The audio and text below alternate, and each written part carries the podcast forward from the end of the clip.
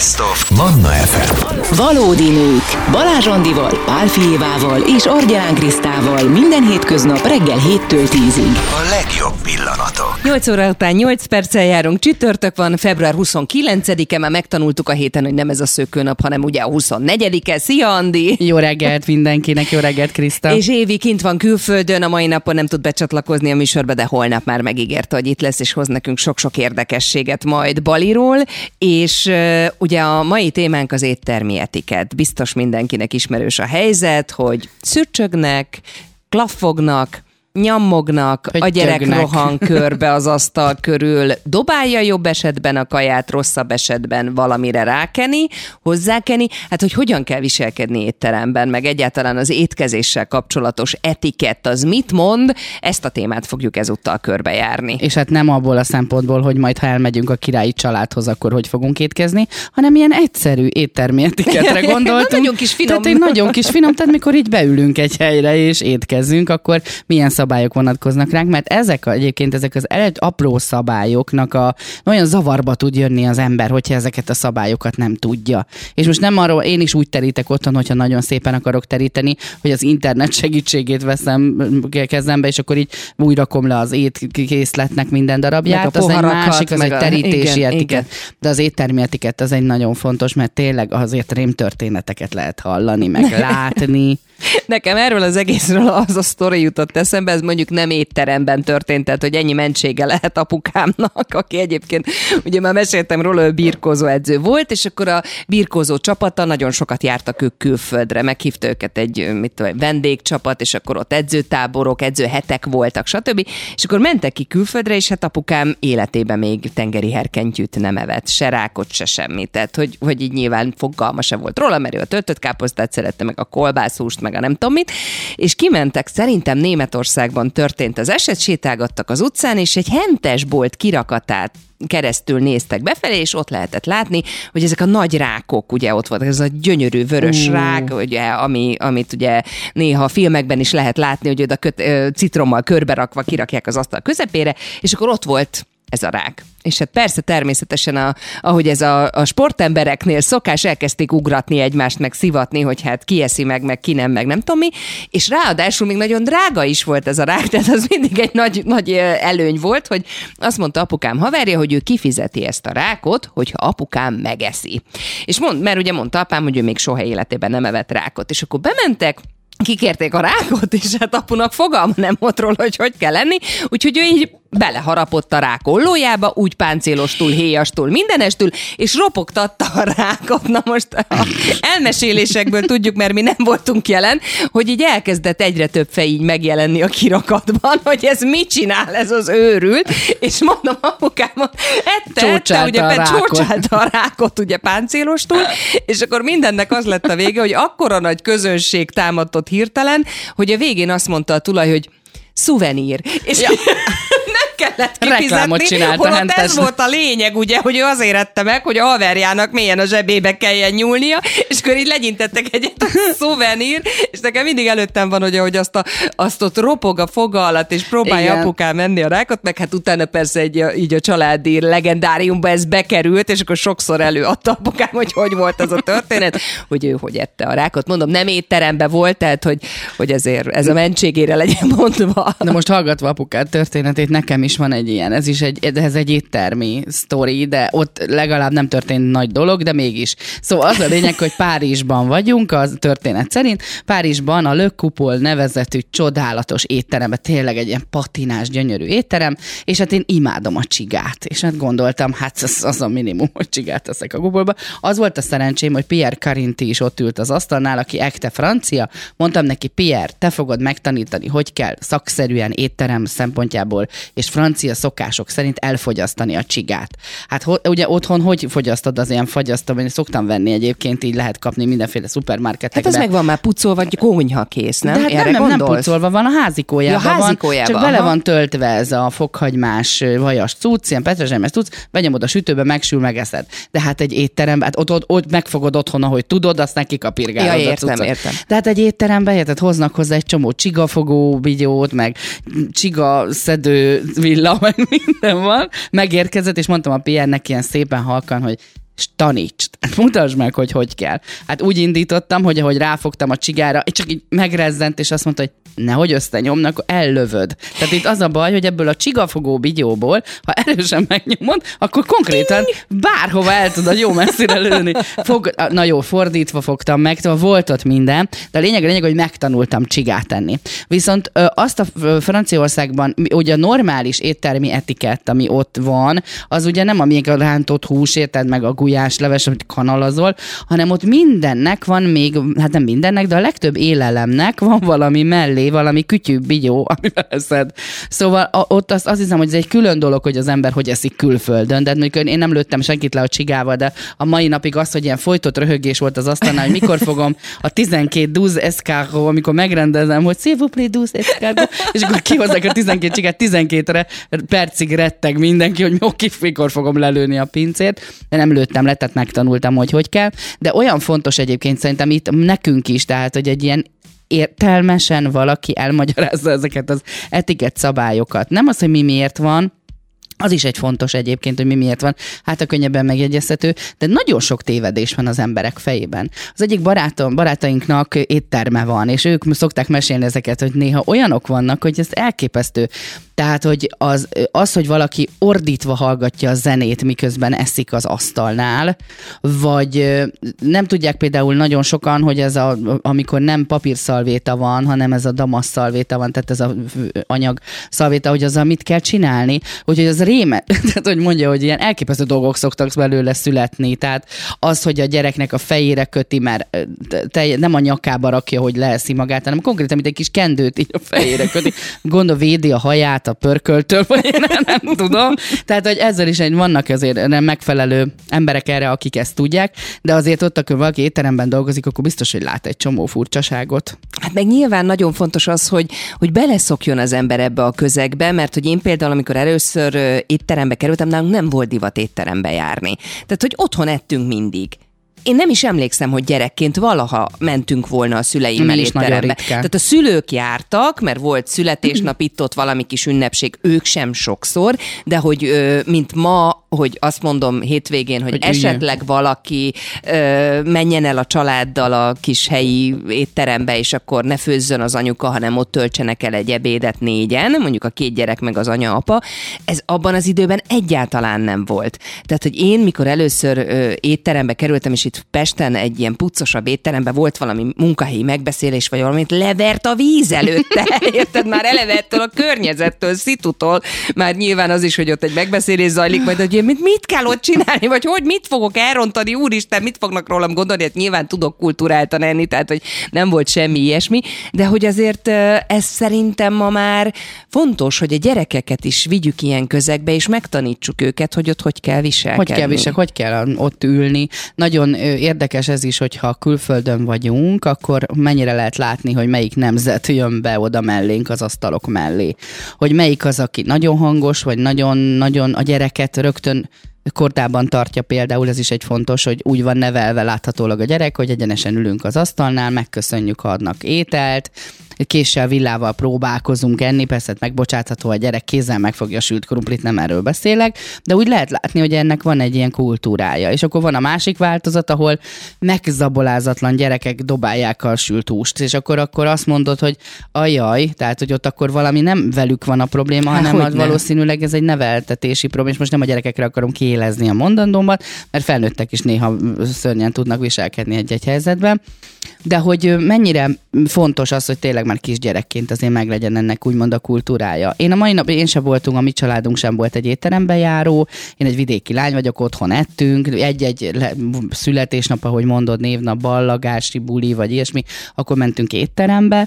Tehát az is egy más dolog, hogy ott a családod környezetében hogy étkezel, az nem annyira volt veszélyes akkor hát még. Hát az éttermi sztorikkal kapcsolatban nekem eszembe jutott egy, hogy mennyire Na. nem jártunk mi étterembe, hogy én kicsiként elég beteges gyerek voltam, és így azt hiszem harmadik, negyedik osztály környékén engem fölvittek a... a Szabadsághegyi szanatóriumba, és ott töltöttem három vagy négy hetet. Tehát állandóan beteg voltam, és így akkor még nem volt divat az allergia, hát kiderítették, hogy allergiás vagyok minden porra, minden fűre, mindenre. Tehát akkor ez még nem volt. És én ott töltöttem három hetet, és hát eleve a szüleimtől távol, ott látogatás idő volt. Nagyon szomorú. Borzasztó volt a kaja. és azt kértem anyukáméktól, hogyha jövünk hazafelé, akkor üljünk be egy étterembe, és együnk ott. És hát délelőtt hoztak el, és annyira emlékszem, hogy a Kopár Csárda, Esztergom és Budapest között nagyjából félúton van, egy ilyen klasszikus csárda, és hogy oda bevittek az anyukámék. És képzeljétek el, hogy még ilyen éppen akkor nyitott az étterem, tehát hétköznap volt, ember nem volt, és akkor a zenekarot kezdett hangolgatni, meg nem tudom mi, és olyan kis hülye voltam, komolyan mondom, mert hogy beültünk, és hogy mit kérek, tudod, hát fogalmam nem volt róla, hogy mit lehet egy étterembe kérni, és apukám nagyon imádta a resztelt májat, és hogy ő resztelt májat kér. És én mit kérek? És annyira zavarba jöttem, hogy mondtam, hogy én is resztelt májat kérek, de én azt nem is szerettem, és mondta anyukám, hogy de ne kérjél azt, mert azt nem fogod szeretni, de, de, de, de, és akkor azt kaptam, persze, hogy nem ettem meg, meg nem ízlett, meg nem tudom, de hogy nekem az akkora élmény volt, és a tesómék előtt, mikor hazamentem, fölvágtam, hogy én étteremben ebédeltem a szüleimmel, úgyhogy nekem ez volt egy ilyen borzasztóan nagy, meghatározó éttermi élményem, amikor jöttünk haza a kórházból, de utána is nagyon-nagyon szeretek egyébként étterembe menni, lehet, hogy pont emiatt, hogy, hogy ez kimaradt, vagy nem volt meg. Mi sokszor randizunk étterembe Gáborral, tehát hogy az a terv, hogy akkor mi most együtt elmegyünk valahova, vagy új helyet kipróbálunk, vagy stb. És én még mindig zavarba jövök egyébként, hogy melyik eszköz mire való, így a mi magyarországi terítésünkön is. Annyit már tudok, hogy kívülről befele haladunk, és azért a desszertvilla valószínűleg velünk szemben van, és nem a tányérunk alatt. Tehát, hogy azzal már így tisztában vagyok, de még nagyon sokszor így, így zavarba jön az ember ezzel kapcsolatban, mert nem tudjuk pontosan. Erre persze az interneten rá lehet keresni, meg rengeteg ilyen segítő program van, meg minden, de hogy igen, miért is nem tanítják ezt az iskolába például? Ez pont ezt, ezt akartam mondani, hogy ez miért nem egy, egy téma, hogy, hogy ezek hozzátartoznak egyébként a felnőtté válásunknak, hogy ezeket a szabályokat, ugyanúgy betartjuk a közlekedési szabályt jó esetben, akkor az éttermi és vagy akár ilyen előzékenységi szabályokat is. Hogy például nekem nem tanították meg, hogy most a nő nyújt kezet először, az is egy zavar, egy ilyen etikett szabály, hogy akkor most a nő nyújtja a kezét, a férfi nyújtja a kezét, van, aki még a jóvágású idős urak még a mai napig kezet csókolnak nekem, hogy az melyik kezem, hogy ő, mikor én ajánlom fel a tegezést, ő ajánlja föl. Ez is egy probléma. Tehát azért valljuk be, amikor így egy ilyen nagyon feszült, esetleg ilyen üzleti tárgyalás van, és akkor az ember úgy értelen úgy nem tudja, hogy most egyszerre mondjuk, vagy én várjam ki, vagy én mondom előbb, vagy ő az idősebb, de most én vagyok a hölgy mégis, most ez hogy legyen. Ennek ezeknek a szabályait is szerintem ezt oktatni kellene, ezeket az úgymond udvariassági szabályokat. Ki hát megy ha elő? Végignézed, hogy mennyi hülyeséget tanulnak a gyerekek egyébként az iskolában, simán beleférne. Ki megy először az étterembe, ki nyitja ki az ajtót, ki megy be először a liftbe, ki megy az út, amikor az utcán sétál egy pár, akkor melyik megy melyik oldalon. Ez is egy nagyon ö, fontos szerintem. Nekem például kényelmetlen, hogyha nem ott vagyok, ahol kell. Tehát, hogy én érzem azt, hogy nem ott vagyok. Valószínűleg erre van egy szabály, de azt hiszem az, hogy akkor a férfinak kell a veszélyesebb oldalon menni, ahol mondjuk az igen, általában autók ez a, jönnek. Ez a kocsmába is, amikor belépsz, fogja a pali a késeket például, azért igen. Lép be ő először. Oh, meg a csoda? Igen. Néztünk, hát, hogy a kifelé, én ezt így tanultam meg annó, mikor kicsi voltam, vagy gyerek voltam, hogy a férfi lép be először, hogy a bentről kifelé, ugye nyilván verekedős hely, vagy nem tudom mit, tehát a veszély, ami bentről mm-hmm. érkezik kifelé, az ő térje először, tehát, hogy fogja kvázi a késeket, a kifelé röpülő késeket. Ja, értem, a... azt hittem, hogy ő fogja a kezében. Nem, nem, nem, hogy fogja, felfogja a nő elől a kifelé ja. röpülő késeket, mondjuk egy szórakozó helyről, az nem olyan rossz ötlet. Ő először.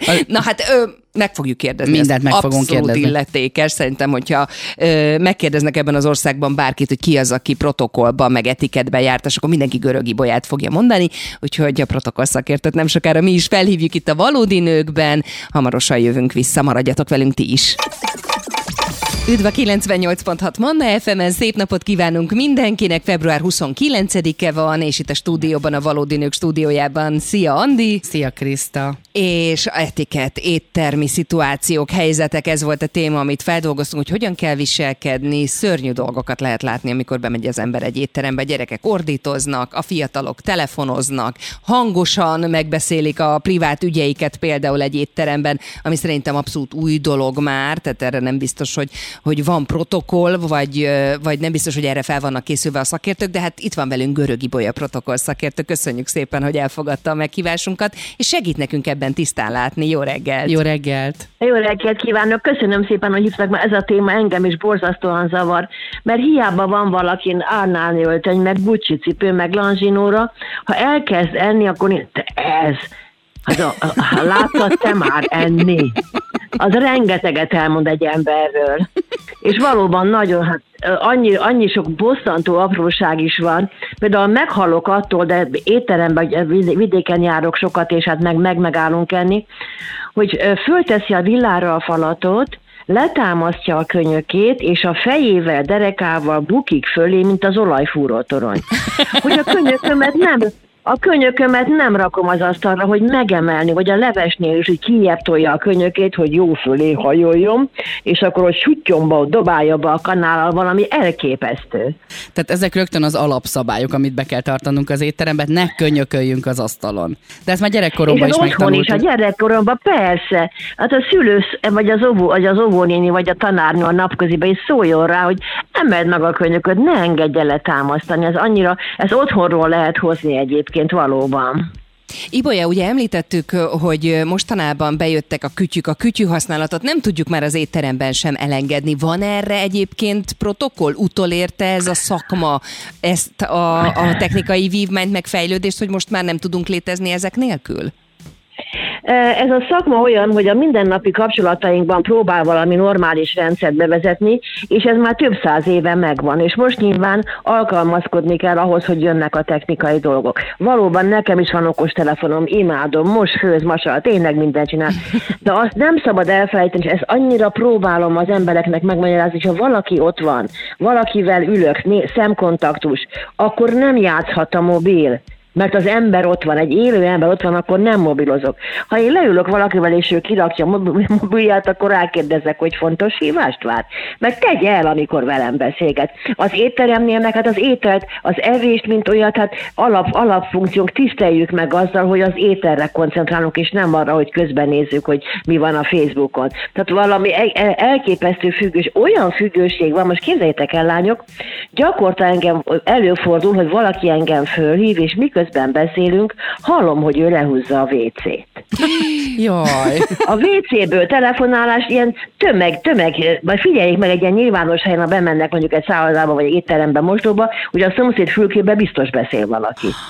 Valami egészen elképesztő. Tehát az, hogy az étteremben, étteremben nem volna szabad. Tehát egyébként sokszor látok ilyen mén jellegű reklámokat, hogy, hogy wifi nincs beszélgetés. Tehát ilyenek vannak hívva mondjuk egy sörözőre is. Az emberek elfelejtettek beszélgetni. Tehát ha már ott vagyunk négyen, öten együtt dumálunk, végre összejöttünk egy sörre vagy bármi, akkor el kell tenni, egy, egy kosárba ki kell gyűjteni a, mo- a mobilokat az asztal végébe, és aki fölmeri venni elsőre, az fizet. Ó, milyen remek ötlet! Nem rossz! Ibolya, mi beszéltünk arról is itt Andreával, még mikor felvezettük a témát, hogy sokszor akkor is zavarban vagyunk, amikor be kell lépnünk egy étterembe. Ezt hogyan kell jól csinálni, hogyha a partnerünkkel érkezünk? A következő az étterembe, tehát nyilvános hely, és étterem, McDonald's, bármit, ha veszek, nyilvános hely, oda mindig a férfi lép be elsőnek.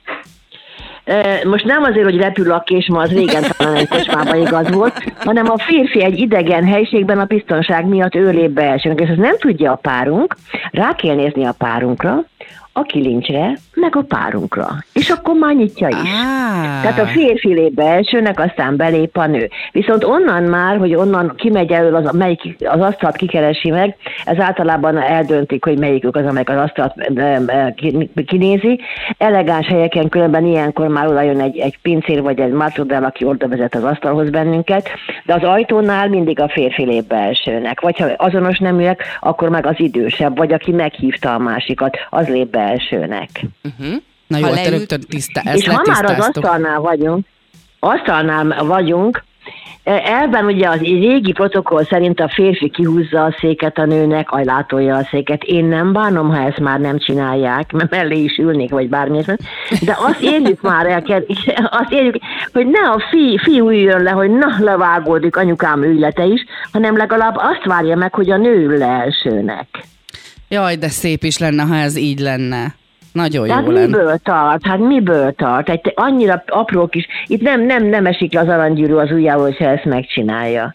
Hogyha már ott Mondom, ülünk... nem kell itten, igen, nem kell köröket futni, meg azt a széket kihúzni, de legalább várja meg, amíg leül a nő. Hogyha mi leülünk az asztalhoz, most már leültem, én ültem le először, a párom velem szemben. Igen. Kirendeli az ételeket az etikett szerint.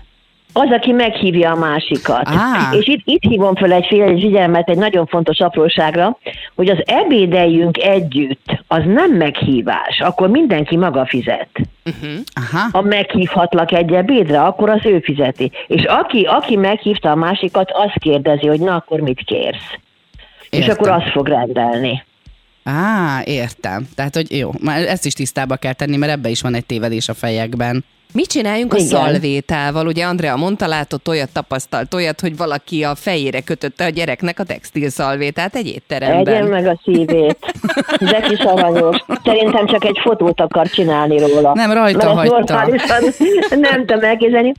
A papírszalvétát azt lerakom a bal oldalamon, ha meg ott volt, akkor, megint me- akkor megemelem és újra lerakom a papírszalvétát. A damaszszalvét az ritkaság, az, az azért inkább ilyen esti és elegáns helyeken van, azt meg első mozdulattal be kell tenni az ölembe. Tehát ez a, és, a, és a papírszalvétát sem dobom bele a tányérba, amikor használtam, mert vendég nem takarít. Azt a tányér mellett hagyom, és jobb helyeken a pincér automatikusan elviszi a szennyes tányérról a papírszalvétát is. Tehát azt sem pakolom bele a tányéromba. Ez nekem nagyon tetszett, ez a vendég nem takarít, mert hogy mostanában többször futottam bele olyanba, hogy így integet a pincér, hogy nem fér el a kezében, hogy adjam oda neki a tányéromat, és így nyújtsam át az asztalon keresztül, és úgy hát nyilván megteszem, hogy ezt kéri, de hát a, a vendég az nem takarít. Jó, hogy nem a konyhába kell mennem hát, elmosni hát az edény, nem? Igen, igen.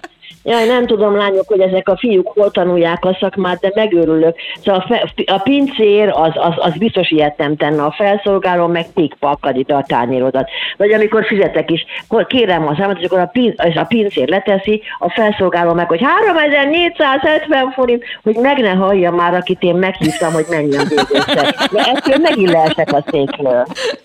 Fogpiszkáló, evőeszköz lenyalásra, na ezekről is beszéljünk egy picit. Fogpiszkáló eleve nincsen.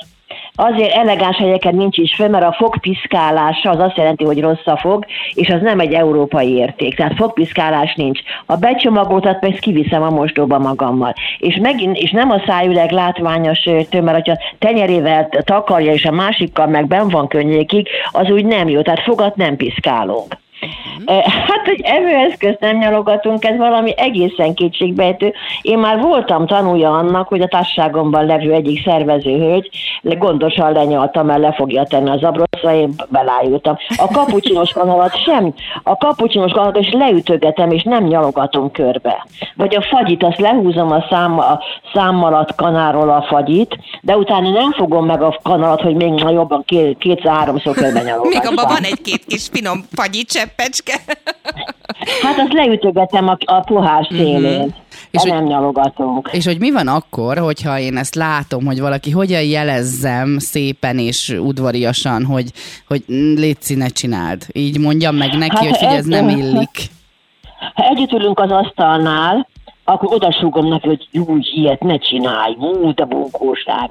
De hogyha vagy idegen, én ezt szoktam csinálni, másik asztalnál valaki lanyalja a kést, akkor nagyon átmegyek civikében, nagyon nyitom a szemem, ót formálok a számmal, és így nézem. Tehát lefenyíti. Hát igen. Jó. Ez is egy megoldás, az mindenképpen. Arról is beszéltünk itt korábban, hogy miért nem oktatják ezt az iskolában? Miért nem tananyag a protokoll és az etikett? Ezt nem tudom, nem tudom, és egyébként amit gyakorlatból látok, mert azért sokszor pedagógusok is meghívnak engem, nagyon sok pedagógus osztályfőnöki órákon, vagy csak úgy önszorgalomból foglalkozik a gyerekekkel. Csak az a baj, hogy is, el is mondták nekem a pedagógusok, hogy ő megtanítja a gyereket arra, hogy hogy kell köszönni, vagy hogy kell leülni, vagy hogy kell, nem, nem támasztom le a könyököm az evésnél, de ha hazamegy, akkor mást lát. Tehát sokszor a szülők meg, meg is támadják a tanárt azért, hogy valami olyasmit tanít neki, amit még a szülő se tudott. Tehát valahol az iskolában ennek helye volna, de ele, eleve otthon indul. Képzeljétek el, fölhívott, tegeződjünk már lányok, fölhívott engem egy... Fölhívott engem egyszer egy nő, hogy hány éves korban kell a gyereket elkezdeni nevelni. Hát mondtam, már késő. A szülőnek, szülőnek azért dolga folyamatosan aprókorától átadni, hogy ne nyald le a kanalat, ne támaszd a könyököt. Azért, hogy a gyerek, amikor az életben kikerül, akkor neki ott könnyebb dolga legyen. Tehát az, ez a nevelés az nem arról szól, hogy a szülőnek kényelmes a dolga, hanem arról szól, hogy a szülő átadja a gyereknek az ő érdekében, hogy majd neki, hogy kell a, a társadalomban elfogadhatóan viselkednie. És erre a pedagógus rá tud segíteni, de nem tudja átvenni egy az egybe a szülőtől. Hát nagyon szépen köszönjük, Ibolya, most már itt tegeződünk, köszönjük szépen, nagyon hogy szépen itt voltál. Nagyon szépen köszönjük, hogy itt voltál, és hát nagyon köszönjük a tanácsokat. Akkor Ó, alka- még egy csomó mindent alkalmazni fogjuk. Mondani. Jó, jó.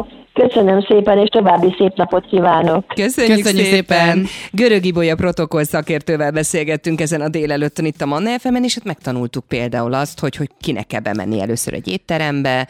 Mit lett volna még ezerötszáz kérdésem, igen, de hát nem lehetünk itt este tízig. Sajnos, sajnos, pedig hát Ibolyát hallgatni már az is felüdülés egyébként, meg rettenetesen szórakoztató. Mindenképp alkalmazni fogom az ó, hogyha valaki lenyalogatja velem szembe egy másik asztalnál az evő eszköz. Hát meg, hogy a fogpiszkáláshoz ki kell menni a mosdóba. Kivisszük magunkkal, és ott igen, nem nyúlunk le a torkunkig a, a szánkba.